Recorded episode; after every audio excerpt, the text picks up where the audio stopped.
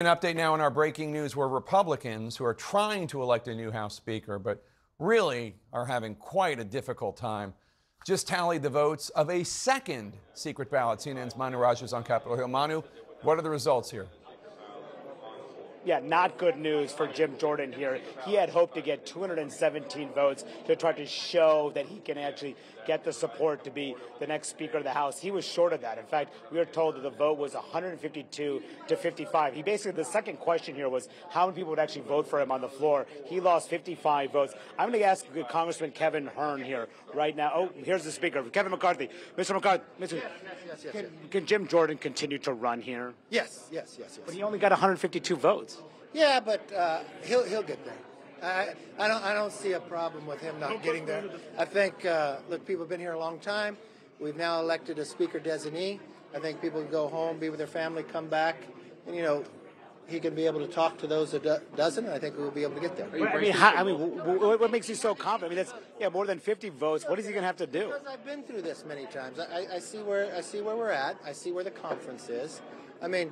Um, Steve only had one hundred ten. one hundred fifty-five is a lot more than one hundred ten. You know, if Steve was started, he thought he was going to start one hundred fifty. That's why I thought that had a challenge. So he's in a much stronger position. Look, I came in. What did I have? one hundred eighty some. You know, we had struggles. eighty-eight. So um, I think that was more than than uh, what did Paul have? Paul had a little less than that or something. Pelosi had last round time. So I, I see it coming to fruition. Why do you think members have so many reservations? fifty-five members have so many reservations of Jim Jordan right now.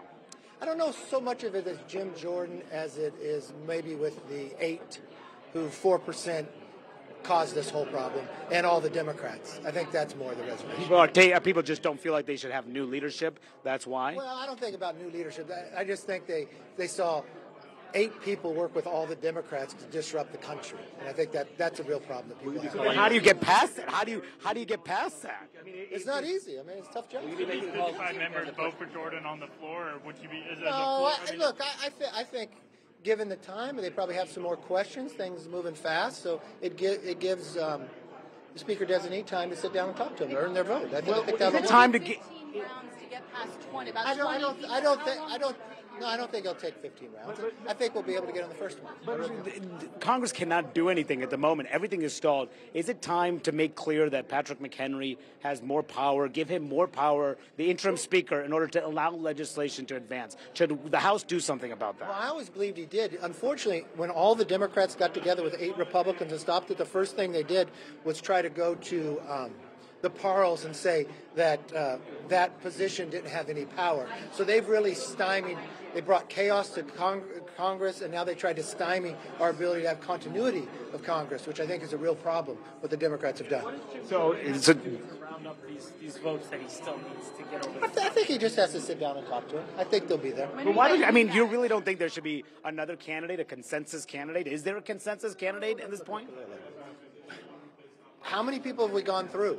You know, um, I, I think I think we'll be able to work this out, and I, I feel comfortable that we'll get there.